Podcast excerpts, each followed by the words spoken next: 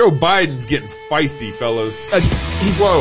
He's always a little feisty. Crazy, a little feisty, huh? Crazy. Coronavirus madness? Like Matt Cow? Like, hey, don't just please. Mark David Hall came on the show. Ah. Yeah. Here we go. And we also got a special guest from Samaritan Ministries coming in. Going to talk to us, calm us all down about this coronavirus madness. They got the answers? They got the answers. And they got the help. Hey, y'all. Thank you for joining us. Good to be with you guys. Pastor Toby, Chuck Knox, hey. I'm the Water Boy. We got a full-packed show for you guys. And thank you to our club members for helping us fight, you know, some madness media. There's a lot of madness going on in the media out there. Yeah. We're going to get it. We're going to get more. Is that what they call March Madness? Don't say that to me right now.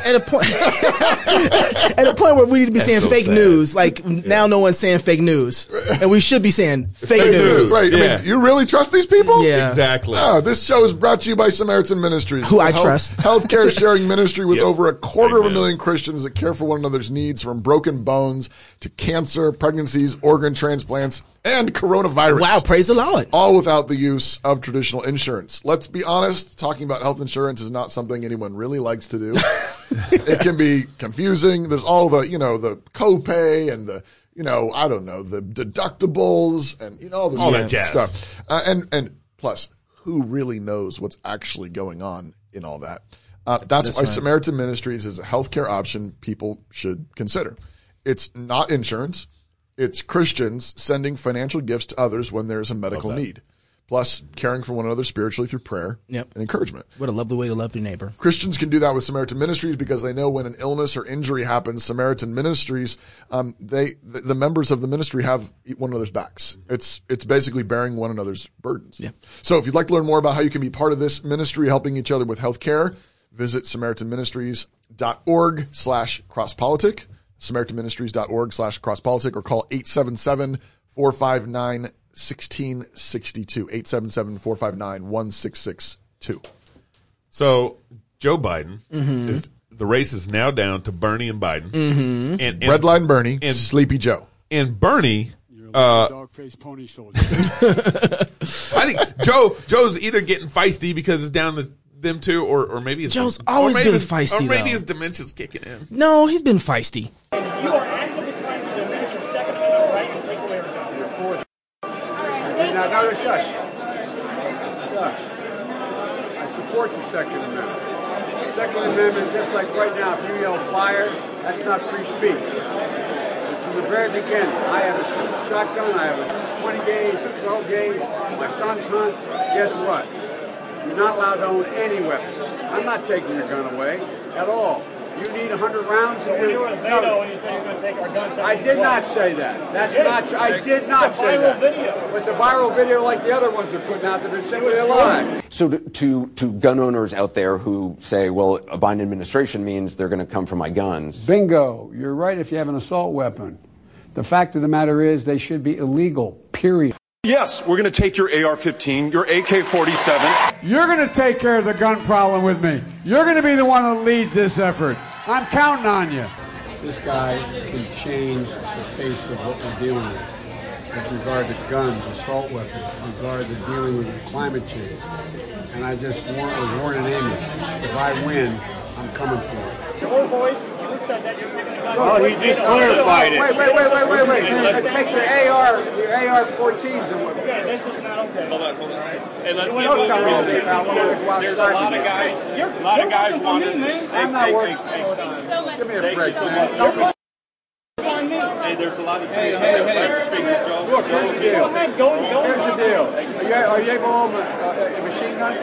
I said, are you able to own one? Machine guns are illegal. That's right. Some AR-15s are illegal. How is that in a machine gun? No, it's not. Yeah, do you need 100 rounds? Do you need 100 rounds? In America, with handguns, and there are what you call assault rifles. Why are you advocating for assault rifles when people are buying handguns? Ooh, he was getting it from his people. You see that guy in the maroon hat? Yeah. That's Boss. Yeah, came over. Yeah, he the only one with the maroon hat. Noticed that. Yeah. Boss came over and he's like, hey. You don't represent us. You need see this decal on me? Yeah. That means you shut up right now. You need to back down. Yeah. Joe paid a lot of money to come here. You know what? Do you need 100 rounds? Yes, because it wasn't. That's not why this whole thing was. It was written so that you could defend against the federal government, not so that you can go hunting. But make that clear all the time. Yeah. The problem though is that he's got a Biden's got a point. I mean, we let them ban machine guns. We did, and we shouldn't have let them ban machine and bump stocks. Which thanks Trump. Yeah, Trump. We got slow on the job. We let him do it. You said something yesterday when we were talking about this, though, about Biden. Right. You know, everybody's kind of pushing, like, you're putting Biden's getting senile. Mm-hmm. I get that. But I thought this made him look strong. Yeah. And I think more and more that I see him, Democrats have always kind of been the people who are like smiling in your face, they're kind of soft, and then they stab you behind the back. Did I say Hillary Clinton? Yeah, I think I did. But they really look soft in public and like, oh, you know, but then they stab you. And Joe's kind of like, I'm just going to say it, I'm going to be who I am, and he's kind of looking like a tough guy. Yeah, right. And they need that right now. You know, MSNBC and CNN, though, they were actually doctoring this clip and cutting out like the part where there was like real pushback. At least that's, that was the report going around. Okay. That was the rumor going around. Because they were trying to protect him. Right. But I think that's an interesting point though, to say like, you know, if you actually want to go up against Trump, you better have, you have to show some more backbone. That's right. Because that's part of what, I mean, I think people, even those of us that are like, you know, kind of cringing at various points with Trump, like, please don't go to Twitter right now or whatever it is. Yes. It's like, but there is a part of you that's like, but thank you for standing up. Yeah. Right. To the media. Yeah. Thank you for standing up to liberals and secularism. Thank you. At least somebody's got a backbone. If the Democrats saw the debate between Hillary Clinton and Trump last time, then they know that you're going to have somebody who can get in there and brawl. Yeah. Hillary couldn't brawl. He took Hillary to the mat and he just pounded her. Dog-faced pony soldier. You're a lying dog-faced pony soldier. Well, here's what's funny is Bernie and Biden are going to be debating on stage. I think it's this Sunday or Tuesday, this coming week. Yeah. But it's going to be just themselves. They didn't cancel that on stage. They didn't cancel. Oh, there's no audience. There's no audience. Oh. And I think that's actually going to be a very funny debate because Biden's not the best debater. He's just not. No, but he's getting worked in all these. But he also he can cuss you out. To that, he doesn't have a crowd because of the coronavirus madness. Yeah. So he doesn't even have a crowd to kind of like feed off of or kind of maybe help. So maybe he won't be nervous to boo and shout down Bernie when Bernie fights Biden. I don't know. I am kind of interesting to see what happens. Yeah. To see what happens. Get your popcorn. Get ready. I mean, but all this madness is coming from the coronavirus stuff. Oh yeah, it's like they've canceled March Madness. Yeah, we heard that. That hurt, man. Yeah. My wife, she felt so bad for me. I almost cried for you when I saw it pop up on my March Madness. Speaking of which, by the way, just the gauge on your cell phone if you get updates. Okay. And my phone has been going bonkers. And it's almost a form of anxiousness that keeps adding to this is canceled, this is canceled from the coronavirus. And NHL, MLB, NBA, March Madness, concerts are being canceled, golf, conferences. St. Patrick's Day parade in New York's canceled. They canceled the St. Patrick's Day parade. So, but here's the deal. I'm going to take it from you. I'm going to take it right here. Here's the deal. I talked to our Dr. Rod Story. Yes, who's sponsored the show. Sponsor of our show. Story Family Medicine. We're going to try to get him on the show today. We got Samaritan Ministries coming on to talk about all this, but I was trying to get Dr. Rod on. He couldn't come on. So he's like, I'll call you and we'll talk about it. Okay. So, he said, you know, this is kind of, we're overreacting to all this. He said, this is a common virus, and it's a particular strand within a common family of that virus. So coronavirus is actually a family name. It's a family name. It's a kind of virus. Right. COVID-19 is a particular strand within that family. Yeah. And he said this is, you know, the coronavirus, that strand's been around for a long, or the family's been around for a long time, and this strand may or may not be new. Right. But he said the test kits. We don't have the test kits to identify the particular strand. Yeah. What the test kit can identify is the family.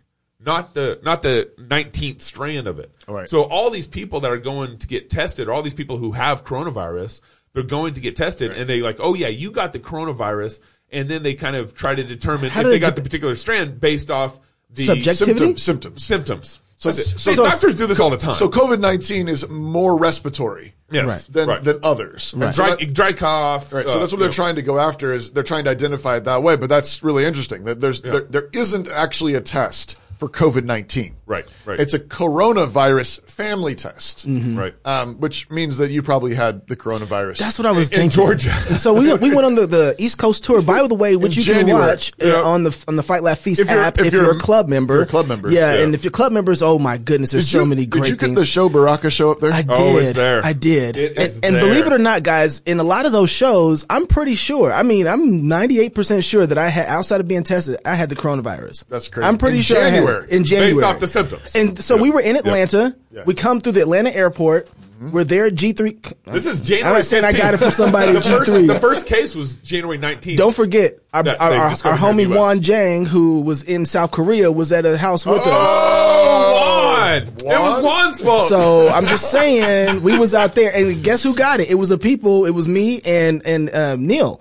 So, and we're touching the same things. We're on the cameras, we're on the computer, we're around each other, nose, we're rooming. Yeah. But you said, did I hear you right, that Dr. Story said that he thinks that we could have been having coronavirus in the States for a while. Yeah, it's but maybe not the same strand, though. Maybe not the same strand, but it goes around. It's a flu. It's a coronavirus flu, you know, so. Right. So, is this something to cancel church over?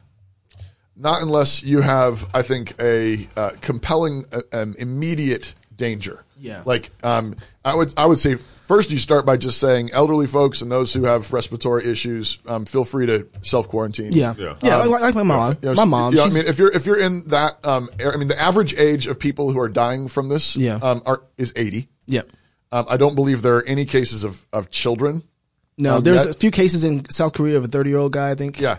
But respiratory issues are the problem. Yeah. And so if you're in that sort of high end, range, then sure. All flus. Stay away. Like all flus hit that higher range. And I would recommend just things, just some common sense, like, everybody, wash your hands and, you should be doing anyway, nasty folks. Maybe be doing more of the fist bump. Then, elbow taps, that kind of thing. Give yourself a little more space in the rows. But other than that, no, I don't think you should cancel church. There's just an observation. Me and my wife, we have 8 people in our house. Yeah. Working on 9 right now. Yeah. And so when we go buy toilet paper, we kind of have to buy a lot of it because there's a lot of bums in our house. Yeah. And so we go get our natural, normal levels of toilet paper. And my wife is like, people are saying, I don't understand. Why are you getting so much toilet paper? It's just a cold thing. Yeah. She's like, no, this ain't for the virus. This is normal for us. We are preppers. We're not preppers. Right. If we did that, we'd get a huge U-Haul, And so we were, that's what we get. Yeah. But we went to the store just to get basic house supplies, because here's the deal. If everybody just acted normal, there would be no shortage of anything. Yeah. If everybody just acted normal, we'd be fine. Yeah. Right. Yeah. And so. And that's the thing though, is we still have, we're in a situation where the regular flu. Yeah. Kills between 12,000 and 20,000 people. Yeah. Every year. Yeah. Yeah. Yeah. And we only have identified, at least to today, probably upwards to about 2,000 cases. Right. Not deaths, right. Just 2,000 like cases. Isn't it like a... And we've canceled March Madness. Right. Over this. Identifying 2,000 cases. And we're doing, guys, flu. That's madness. It is. We're getting this, so all the soap was gone from the Walmart. Yeah. All the toilet paper was emptied out. All the hand sanitizer. And so I said, babe, let's just take a stroll over to the health side of things and see what's going on the other side. All the vitamin C was still there. All the vitamin E was still there. Oh, all the immune boosters were still there. That's hilarious. And everybody is worrying about cleaning this outside thing, and nobody's thinking about, well, what happens if they actually catch it? Can my body fight it off? Yeah. Yeah. And it was like, I think the elderberry was still there, and it was like, guys, what do you, just if it's a flu, it's a pretty good metaphor. Right. For our land, isn't it? Yes. Like, wash that outside of that cup. Yes, that's right. But we got dead. Here's a couple things. I saw, yesterday, Congress was trying to pass the bill, for emergency help for coronavirus. Yeah. And, the Democrats, I think, I can't remember if it was 1 million or a billion, but I know that's a big number difference, but a big chunk of that change, was to go to, abortion funding.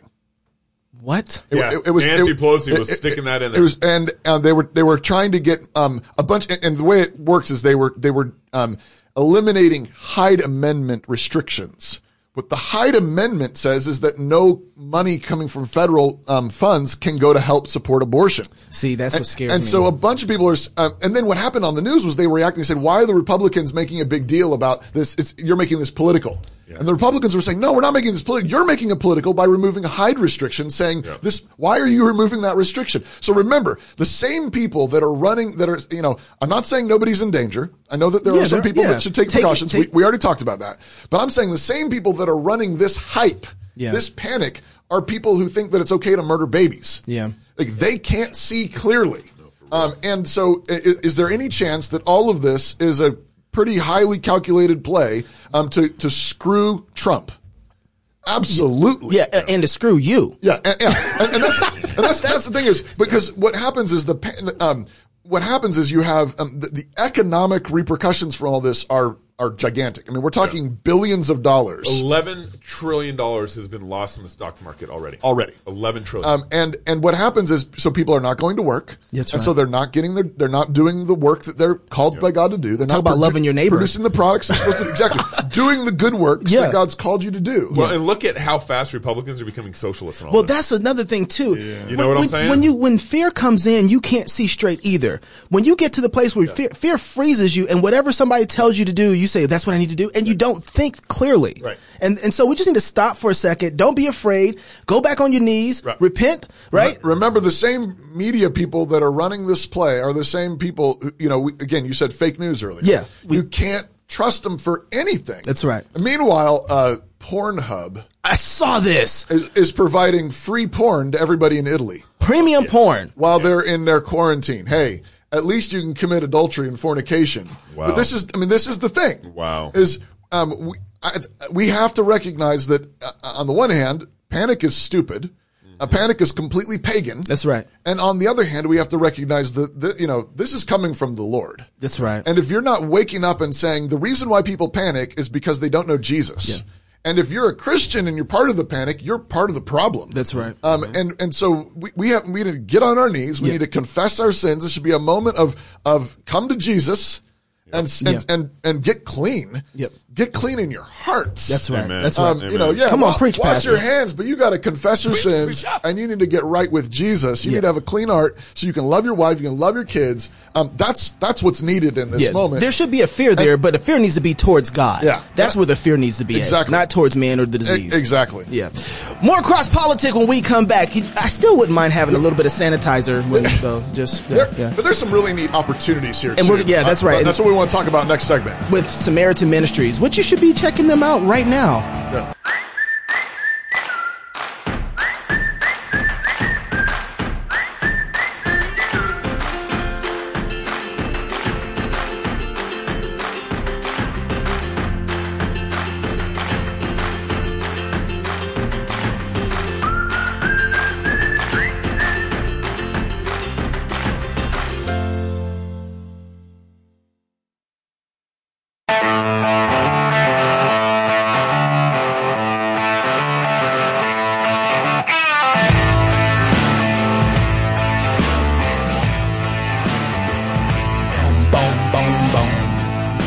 Over here, I don't need you in my.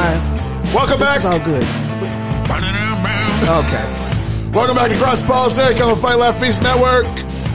This segment is brought to you by Logos Online. Logos Online School provides a Christ-centered classical education for grades 7 through 12 that is both affordable and accredited. Their mission is to support parents as they raise their children in the nurture and admonition of Jesus. Amen. Classes meet online daily, Monday through Thursday. Perfect for the coronavirus.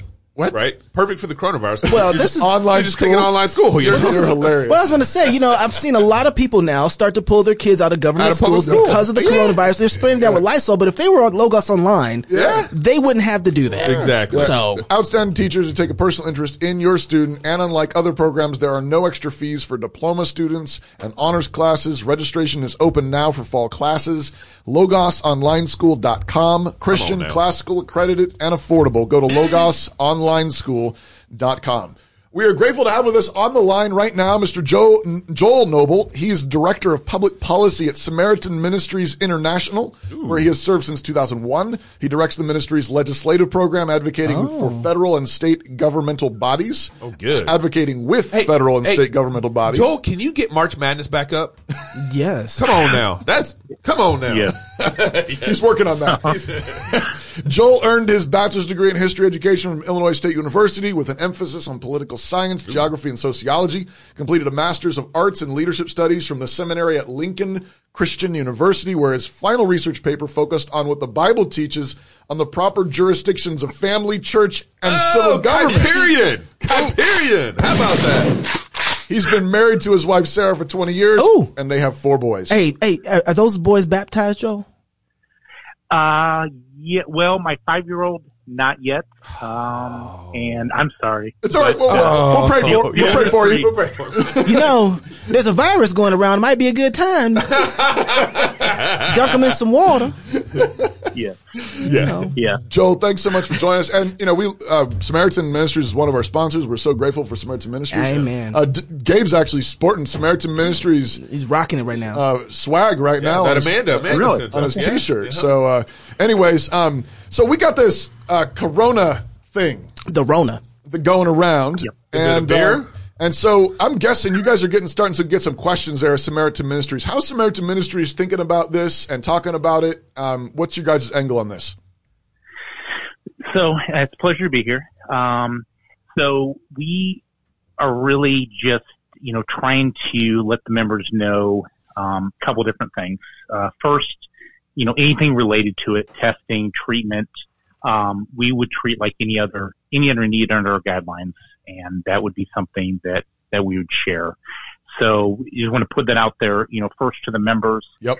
And then post that, we have been, you know, working even more so in the last couple of days. We've always had disaster preparedness, you know, plan, you know, what happens if, you know, a tornado hits, you know, we're in Illinois, stuff like that. Yep. But we have, you know, already started to prepare. What does it look like to have to work remotely? I mean, what if, you know, for those that, you know, are using, a public school, what if, you know, the school shuts down and they have to, you know, stay home and, you know, work remotely, because, you know, their kids are, you know, home now. Mm-hmm. Things like that, just making sure that, cause one of our, you know, our top priority is to make sure that needs are still being shared, regardless of what's going out, you know, outside of our doors. And so, you know, we've, you know, joined in and making sure we have enough laptops and, you know, jumping on that before they, you know, all get sold off. And really?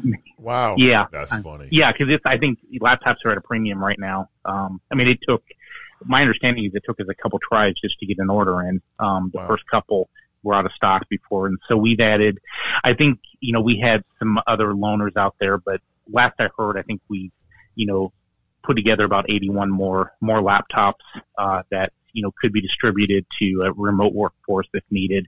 And so, yeah, all of it's, you know, I mean, we've compared it to basically having a sprinkler system. I mean, you have it there in case of the fire. You don't want the fire. Right. You're hoping it's not going to be a fire, but if it is, so we've been working on that, and we're actually going to probably have a notice out to all our members by the end of the day, just kind of explaining the precautions we've taken.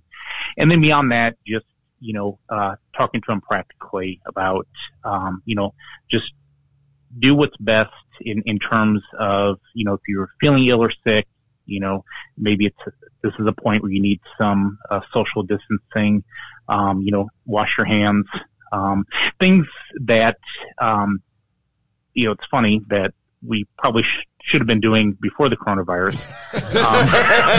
Imagine that. Yeah. That's kind of been the joke of like, who's not washing their hands? Right. But, so, you know, just reminding, you know, things like that and, you know, just being safe and, but just reassuring the members. And at the same time, just, you know, taking the spiritual aspect of it also, you know, we've not been given a spirit of fear. I mean, that's been the, you know, kind of the downside to all this is just the amount of fear. And, it's just been, you know, that's been unfortunate that, you know, the level of fear that's out in the world right now. And, just as, you know, the body of Christ not contributing to that. I mean, I just think what's helpful in all this is being reminded of that, you know, perfect love, casts out fear.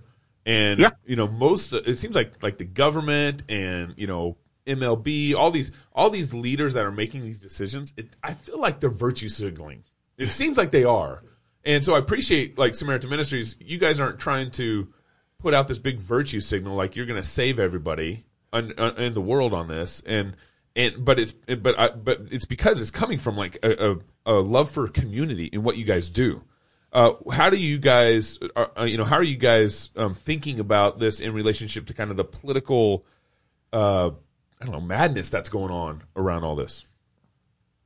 Yeah. So just, staying on top of, even though we're not insurance, just making it clear, to government officials when necessary that,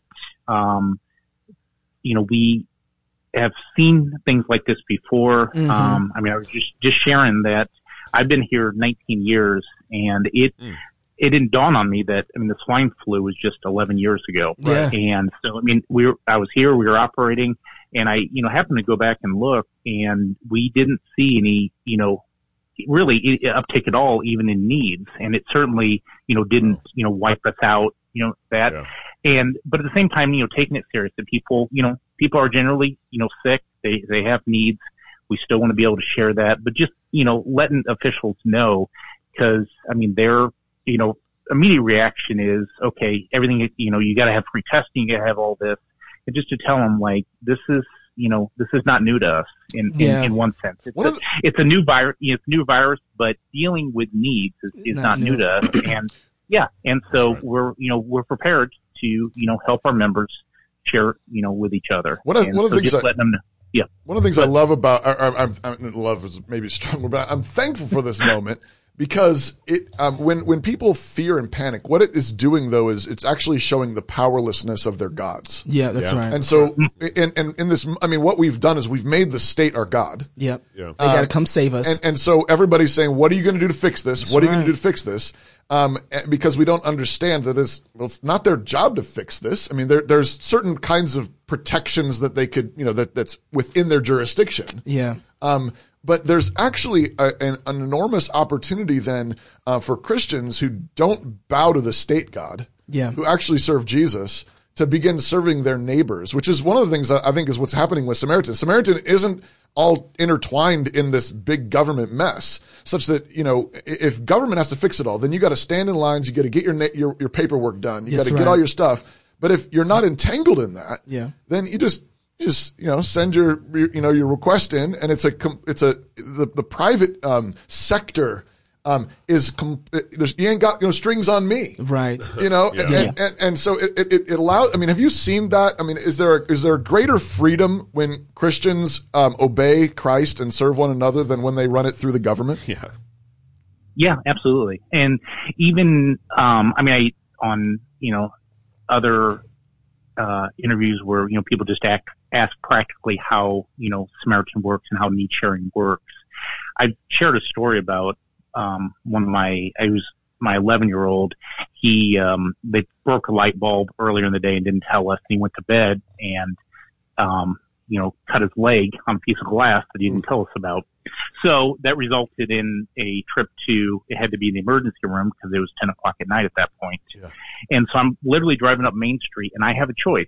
I can turn left to go to one hospital, I can turn right to go to another. And in that moment, I had a choice of, I know where on a Saturday night, I know where, basically the drunk tank is. I know where they're taking the overdose. I know, which one of those. Mm-hmm. And I know what the other emergency room also has a pediatric emergency room. They have two separate entrances, one for kids and one for adults. Mm.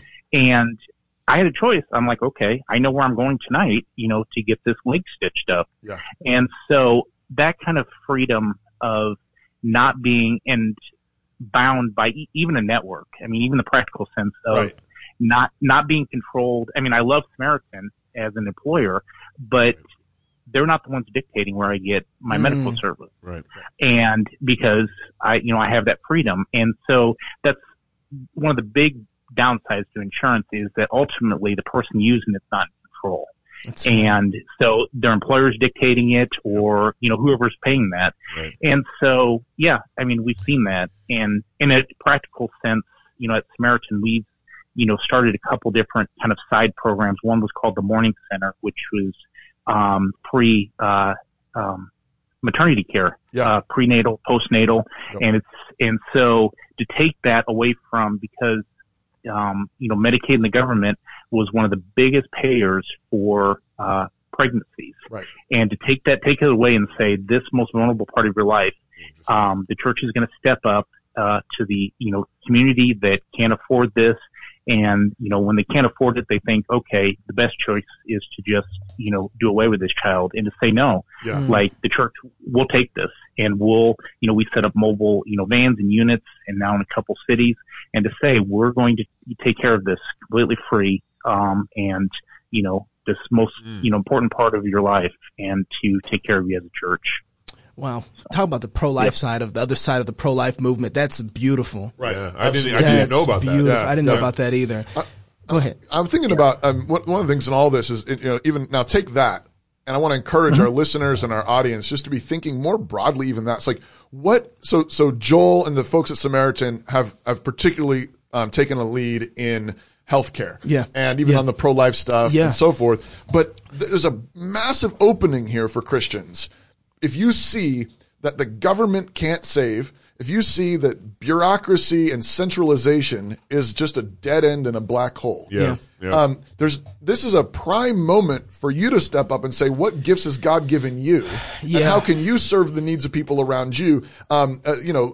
Need is the mother of invention, right? Yep, that's right. Necessity is the mother of invention. Yeah. And if you're a Christian and my life is hidden with God in Christ, I'm not afraid of dying. Yep. And then you see, there's a massive need. Yeah. What can you do? In Titus it says, let our people learn to maintain good works, meet urgent needs, that they may not be unfruitful. Yeah. And I'm thinking things like, is there an app that you need to invent right now? Right. That would help your community meet needs. Do elderly folk need groceries delivered to their homes? And is there an app that you need to write for that? Is there a social media thing that you need to do for that? Yeah. Is there some other business or company or operation? I mean, how about loans? AP Gianni, who was the banker of America, Bank of America now. Okay. Remember, there was a 1906, I think it was. I got this from the Italian documentary with them migrating here from Italy. Yeah. And basically the huge earthquake started a huge fire out in San Francisco, I believe it was, and burnt down everything. Yeah. He went to his bank, got all the money out of his bank, put it inside of a little carriage, and went to the barge right on the bay there, and gave loans out to the minorities that couldn't get loans from the government or any other bank off of a handshake. Yeah. No way. And he said he based it off of that's how Bank of America started? That's how it exploded. So he was already doing his bank. He would only give loans to those minorities, and he would shake their hands and say the calluses on their hands would tell them if they were going to be able to pay the loan back. Right. Wow. And he did so I was thinking about that in light of the federal government taking all these trillions of dollars and throwing the business. Like, where's the private sector at? Yeah.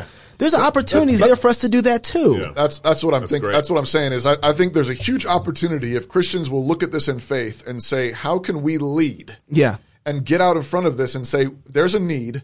I can meet that. I'm not afraid. I believe in God's blessing. And take reasonable precautions and so forth. But that's what Samaritan Ministries has done. That's right. In healthcare sharing industry. But there's all kinds of other ways in which needs could be met now, especially with people probably getting laid off from their jobs. That's right. All kinds of needs with elderly, healthcare. I mean, are there ways that hospitals can communicate more clearly, or doctors can communicate with their patients better? Yeah. And there are ways to alleviate panic. That's right. And so forth. I got a question for Joel on that. Yeah. Joel, do you guys work with like a particular doctor to kind of when something like this happens to communicate to the members on how to just be thinking to calm people, to get them to think normal about these things? Honestly, we haven't with providers. There's providers that we know that are friendly towards cash pay, and we know we have a lot of resources for our members in terms of like the Christian Medical Association, dental. Yeah. And so when we, providers that we know, well, and we've worked with, and, even providers that, are in a small practice that happen to be members. Yeah. We try to get that out to members and, let them know, about folks in their area, But, and especially like DPCs, is, you know, big now with the direct primary care, right, and making that easier for our members so that they can have, you know, a good, you know, a more personal relationship with their physician. Right. But no, we haven't actually like talked to providers about, okay, you know, can you, share with them and help them through, you know, the times where there's hysterica, around things. That's another example, though, the direct primary care thing is another way in which doctors have already been saying, I'm going to get out of the system. Yeah. And I'm just going to, I'm going to do direct primary care. We got Dr. Rod Story here in town doing that. Lots of others have done it, but that's just another way in which Christians, faced with a problem, Christians get creative. That's right. Yeah. And get creative to solve the problem. That's good. And when you're doing it, thinking biblically with a biblical worldview, it's the better way. Yeah. That's like, actually free market economics too. Exactly. How can I provide for my neighbor right now something of value? And when you don't loving your neighbor. And when you don't have the long lines and all the bureaucracy to worry about, and they can get care quickly and smoothly and so forth. That's right. Man, that wins in the free market really fast. Joel, the last word is yours, sir. Go ahead. I appreciate what you all are doing, and it's, I think we're right there with you in terms of getting the jurisdiction back to the church, and allowing the church to act, because at the end of the day, when people are served, it's who's being glorified, and if the church is doing it, they can point people to Christ and say, Amen. We did this, out of love for Christ, and the ultimate glory goes to Him.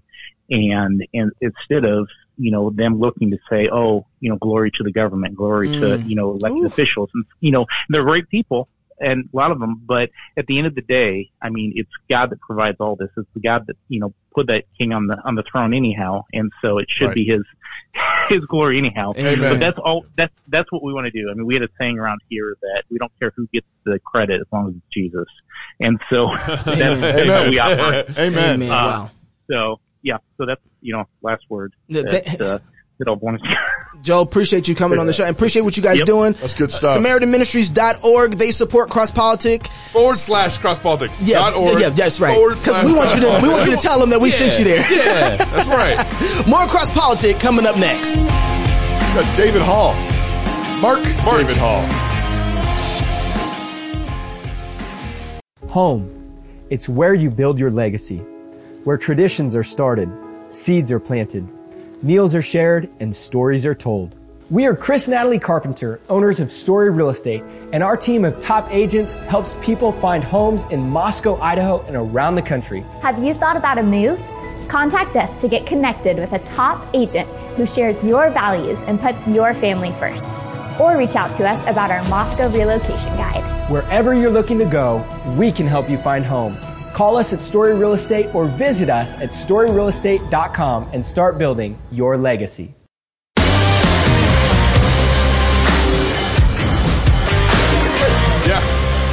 I'm awake. Better be. Welcome back to crosspolitik on the one and only Fight Laugh Feast Corona Network. Free show. What's that? Corona free show. Corona free. And a lot of people are home watching us live right now because in their quarantine. Hey, this segment is brought to you by Story Family Medicine. Is this an accident? Are you sure you want to? This is for real. Today, our sponsor is Story Family Medicine, a medical clinic here in Moscow, Idaho. You might recognize Dr. Story from past episodes of crosspolitik. Did you put that in there? Are you missing something in the monitors? Where he talked about the current transgendering crisis. Yes. Go back and check out that show. That was a good show. It was crazy. He resigned his position at a hospital over them wanting to do transgender surgeries. Yep. In 2018, Dr. Story opened up his own direct primary care clinic. DPC is a membership model, that's direct primary care, where members pay a single monthly fee for continuous and personal care. It's kind of like joining the crosspolitik club. But, Our club doesn't really help you medically. Well, continuous personal care. Depends on where you put mental at. You can find more information at Story Family Med. That's storyfamilymed.com. Sanitize that. Or by calling their office at 208-310-7773. That's storyfamilymed.com or 208-310-7773. Can I just tell you, I love the fact that he prays with his clients. Oh, yeah. Oh, it's so impressive. Yeah, yeah. He finishes up and says, how can I pray for you today? I'll tell more about this on the show later, but I talked to him on the phone this morning, and before he got off, he's like, can I pray with you? Yeah. You were asking him about stuff for the coronavirus. Show. Like, but let me pray for you. Let me pray for you. We are very thankful to have with us right now on the line Dr. Mark David Hall. He's the Herbert Hoover Distinguished Professor of Politics and Faculty Fellow in the William Penn Honors Program at George Fox University. He's an associated faculty at the Center for the Study of Law and Religion at Emory University and a senior fellow at Baylor University's Institute for Studies of Religion. He's written and edited or co-edited a dozen books on religion and politics in America and is a nationally recognized expert on religious freedom. He writes for the online publications Law and Liberty, Intercollegiate Studies Review, and has appeared regularly on a number of radio shows, including Truth in Action, Today's Issues, The Janet Medford Show, and Cross Politics. Wow. He is also the author of the brand new book, Did America Have a Christian Founding? Mark, thank you. Should be a short book. Thank you for joining us on Cross Politics. Hey, thank you so much for having me.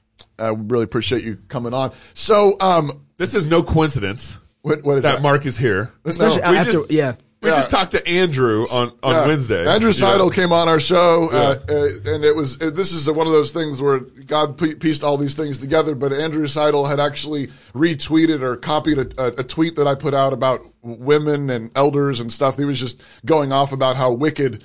It's amazing how moral he is. Fundamentalist Christian nationalism is. Yeah. Wow. And then I look up and I see he's got a book, and then we get him on, and then it turns out he just debated you, Mark. That's right, down at the University of Louisville. And you can still find that debate if you just Google both of our names. It was filmed by C-SPAN, and it's up on the worldwide internet somewhere. So what are your thoughts on the work of Andrew Seidel? You know, he is a decent guy in person, but his work, his book, is just absolutely horrible. I think it's titled something like "Was America Founded?" As the founding myth. The founding myth. And he addresses the role of religion in the American founding, and basically he argues, as do far too many people, including scholars, that America's founders were Enlightenment rationalists who created a godless constitution, and they desired the strict separation of church and state. And all of these claims are just absolutely and fundamentally flawed. Yeah, and this is why you wrote your book. Exactly right. And my book and Andrew's came out about the same time, but there are plenty of other scholars who have written about these things, secular scholars, but Christian scholars as well, people who teach at Messiah College and other places, as well as popular authors. So these arguments are out there. They're all over the place. And they're just simply wrong. So when we were talking to him on Wednesday, he says, it's a godless document. The Constitution is a godless document. Yeah. And I said, no, it's not. God's in the document. He says, all right, here we go. Let's say it together. One, two, three. Year of our Lord. Year of our Lord.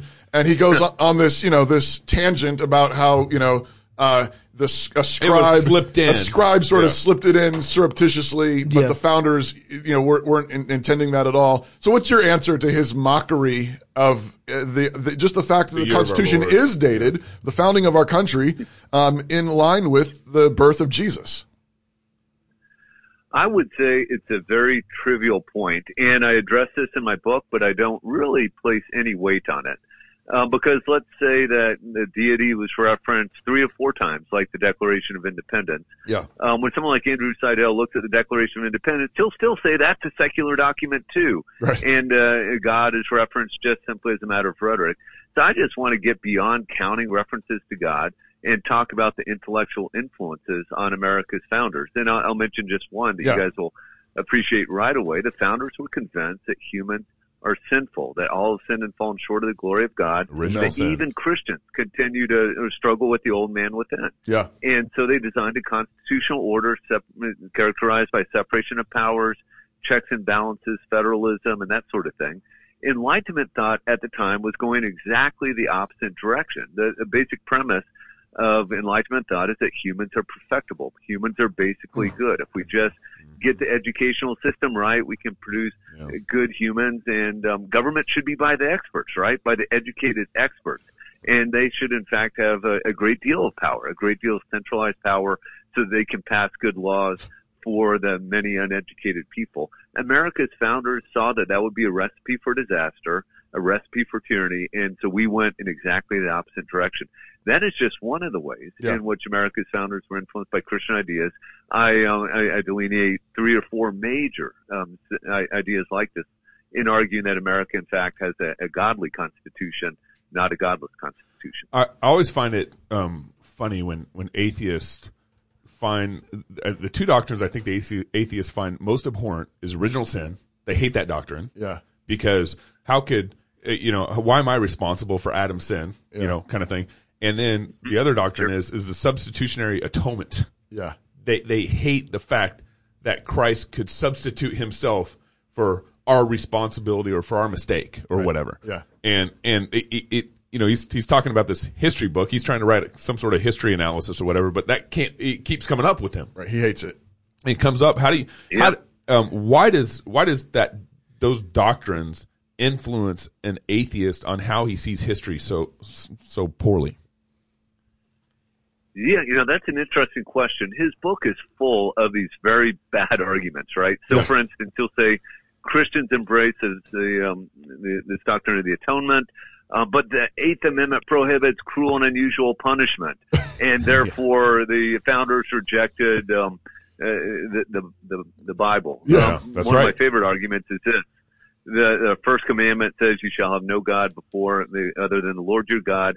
The First Amendment to the U.S. Constitution says we'll have religious freedom. Right. Therefore, the founders rejected the First Commandment. I mean, it's just an insane argument. Yeah. It's a basic, classic category mistake, and his book is full of those sort of silly arguments, honestly. When I'm sorry, we're going to go. Go ahead. All right, I was just going to say one other place that the atheists like to go, which I think sometimes catches Christians off guard, who are wanting to argue that, no, our founders were building a country off of Christian principles and so forth, is the treaty with Tripoli. Yeah. So can you just explain that, what that was for our audience, and then explain why it shouldn't be a problem for Christians who understand history this way? Sure. I discuss it in the book, as you might expect. Basically, there's about five documents that people like Andrew Seidel can really latch onto that seem to support the argument that America was founded as a secular, godless country. The Treaty of Tripoli is one of these. Basically, the Treaty of Tripoli is a treaty between the United States and the pirates in North Africa. And Muslim one pirates. Of the there's Muslim pirates, exactly. Places like Libya today. And it basically says America was in no way founded as a Christian nation. So that would seem to support Andrew Seidel's thesis. Right. However, the context, of course, what you had is basically American ships were protected by the British Navy until the War for American Independence. After that, during and after that war, the British Navy, understandably, is no longer protecting American shipping. And so American ships are being captured by these pirates, and Americans are being forced into slavery, were being ransomed, and this sort of thing. And so this is just a very practical, pragmatic arrangement to make peace with these pirates. And it was a pretty shameful peace, actually. We paid basically ransom to them and this sort of thing in order that for them to stop picking on us. Right. So this was, in fact, a line in the treaty. This treaty was publicly known, and it was unanimously approved by the U.S. Senate. Mm-hmm. And so one of the things I argue is, first of all, you understand the context. You can kind of see how this comes about. Second of all, if anyone thought this was a principled statement of church-state relations, there would have been a lot of controversy about it, but no one understood it to be that. And then this treaty was renegotiated and reapproved a dozen times after the initial treaty, and this line was removed and it never came back again. Huh. Basically, these pirates remained a problem until Thomas Jefferson sent the Marines in to wipe them out, right? From the shores of Tripoli. It's a reference to this wonderful manly response to the pirates instead of this kowtowing to them. Yeah. So it's a shameful part of American history, I think, but in no way, shape, or form should be taken as a principled statement of the relationship between Christianity and the American founding. You know, in the last 15, 20 years, we've seen kind of a new wave of atheism kind of rise up in America. And one of the, when we first saw it, you know, evangelists kind of jumped on it, but I remember Ray Comforter on the streets and the open air preaching and just kind of this rise of new atheism, this kind of combative atheism started hitting us. But then they started attacking kind of foundational truths like American founding history. What has happened probably in the last 15 or 20 years to kind of open up this new wave to hit that even the foundations that would have, like my mom and her mom would have been like, that's a stupid question. Of course America was a Christian nation. And my grandmother wasn't a Christian. Yeah. But she knew better. It was just a given. What's happened probably in the last 15, 20 years to kind of make this question even pop up that you have to write a book like this? You know, that's a wonderful question. I think the this line of argumentation goes back to the 19th century. It really takes off in the mid-20th century, especially with respect to church-state relations with Everson versus the Board of Education, a 1947 case, where the justices said basically we have to interpret the Establishment Clause in light of the founders' views. Thomas Jefferson and James Madison, equal America's founders. Jefferson and Madison wanted to build a wall of separation between church and state. Therefore, the First Amendment requires a wall of separation between church and state. And so Supreme Court justices and college professors and others have been making these arguments since the mid-20th century. I think it's taken some time for these arguments to filter down into the general reading public, for want of a better phrase. In terms of the angry atheist, I'm not sure exactly what sparked them. Maybe the fact that America, I think, is becoming less and less of an active Christian country. Maybe they see an opening. Maybe they're pushing their advantage and this sort of thing. And this might help explain why these arguments have taken on a lot more publicity, because you're exactly right. The number of Americans who claim to be atheists is still not high, but the number of Americans who say, I have no religious affiliation, is at an all-time high by far and away. Yeah. And the number of Americans who say, I'm an active practicing Christian, is pretty much heading towards an all-time low. Yeah. One of the things you do, really, it's really helpful in your book, is you point out that the Supreme Court and a number of other activists have highly favored Jefferson and Madison. Mm-hmm. And you point out this is actually just kind of ridiculous. Why? Oh, it's totally ridiculous. Well, first of all, if we're looking to the founders to understand what the First Amendment was intended to do, we need to understand that Jefferson played no role, literally no role, in drafting the First Amendment or ratifying the First Amendment.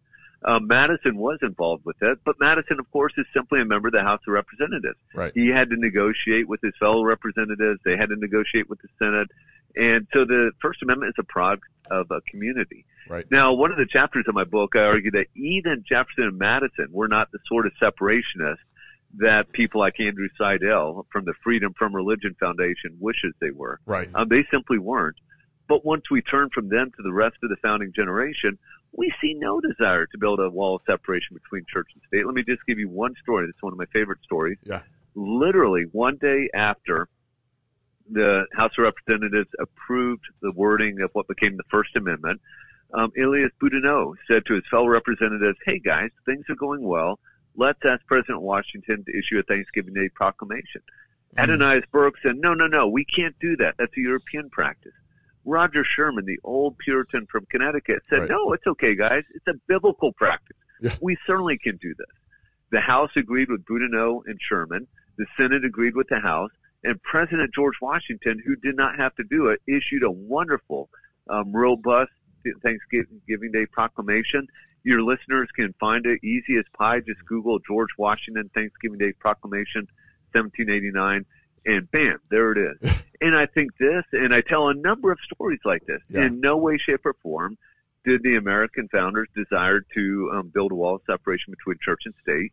What they wanted to do in the Establishment Clause is simply say we are not going to have a national church. And thank goodness they did. National churches always end up being bad for Christianity.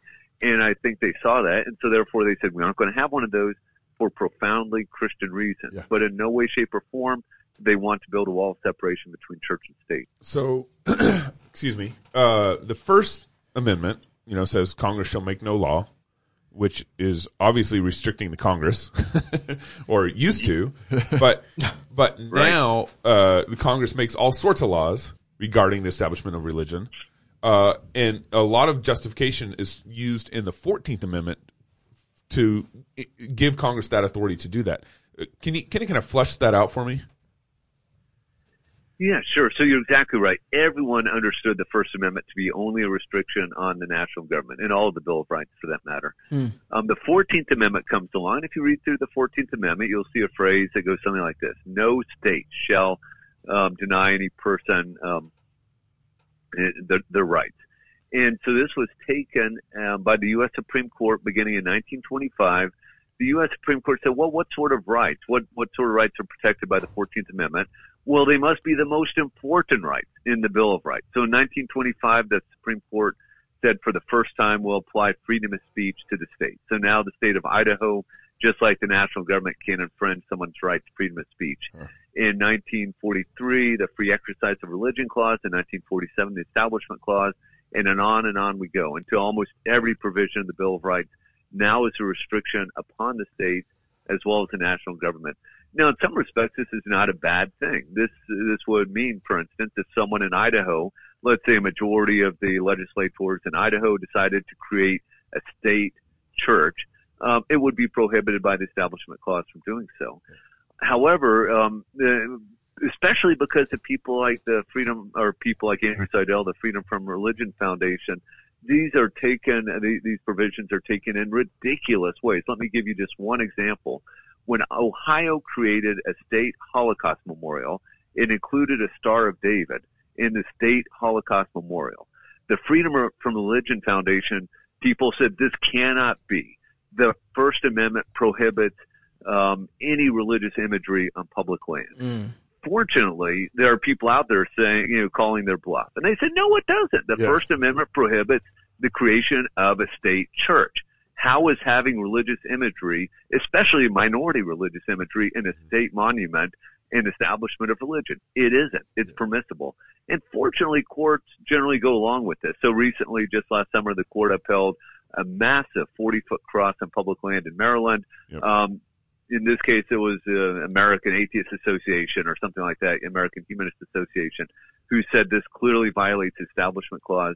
The U.S. Supreme Court, by a vote of 7-2, says, no, it doesn't.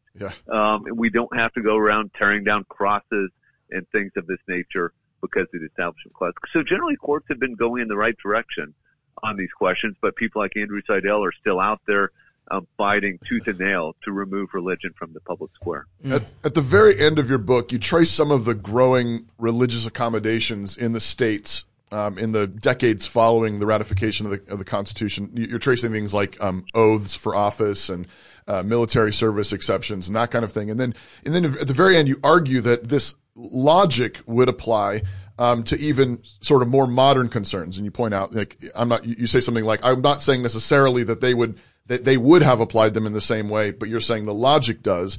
And then you close the last chapter that saying something like, we just cannot pick and choose which religious convictions to protect. Otherwise, that gun gets turned back on us.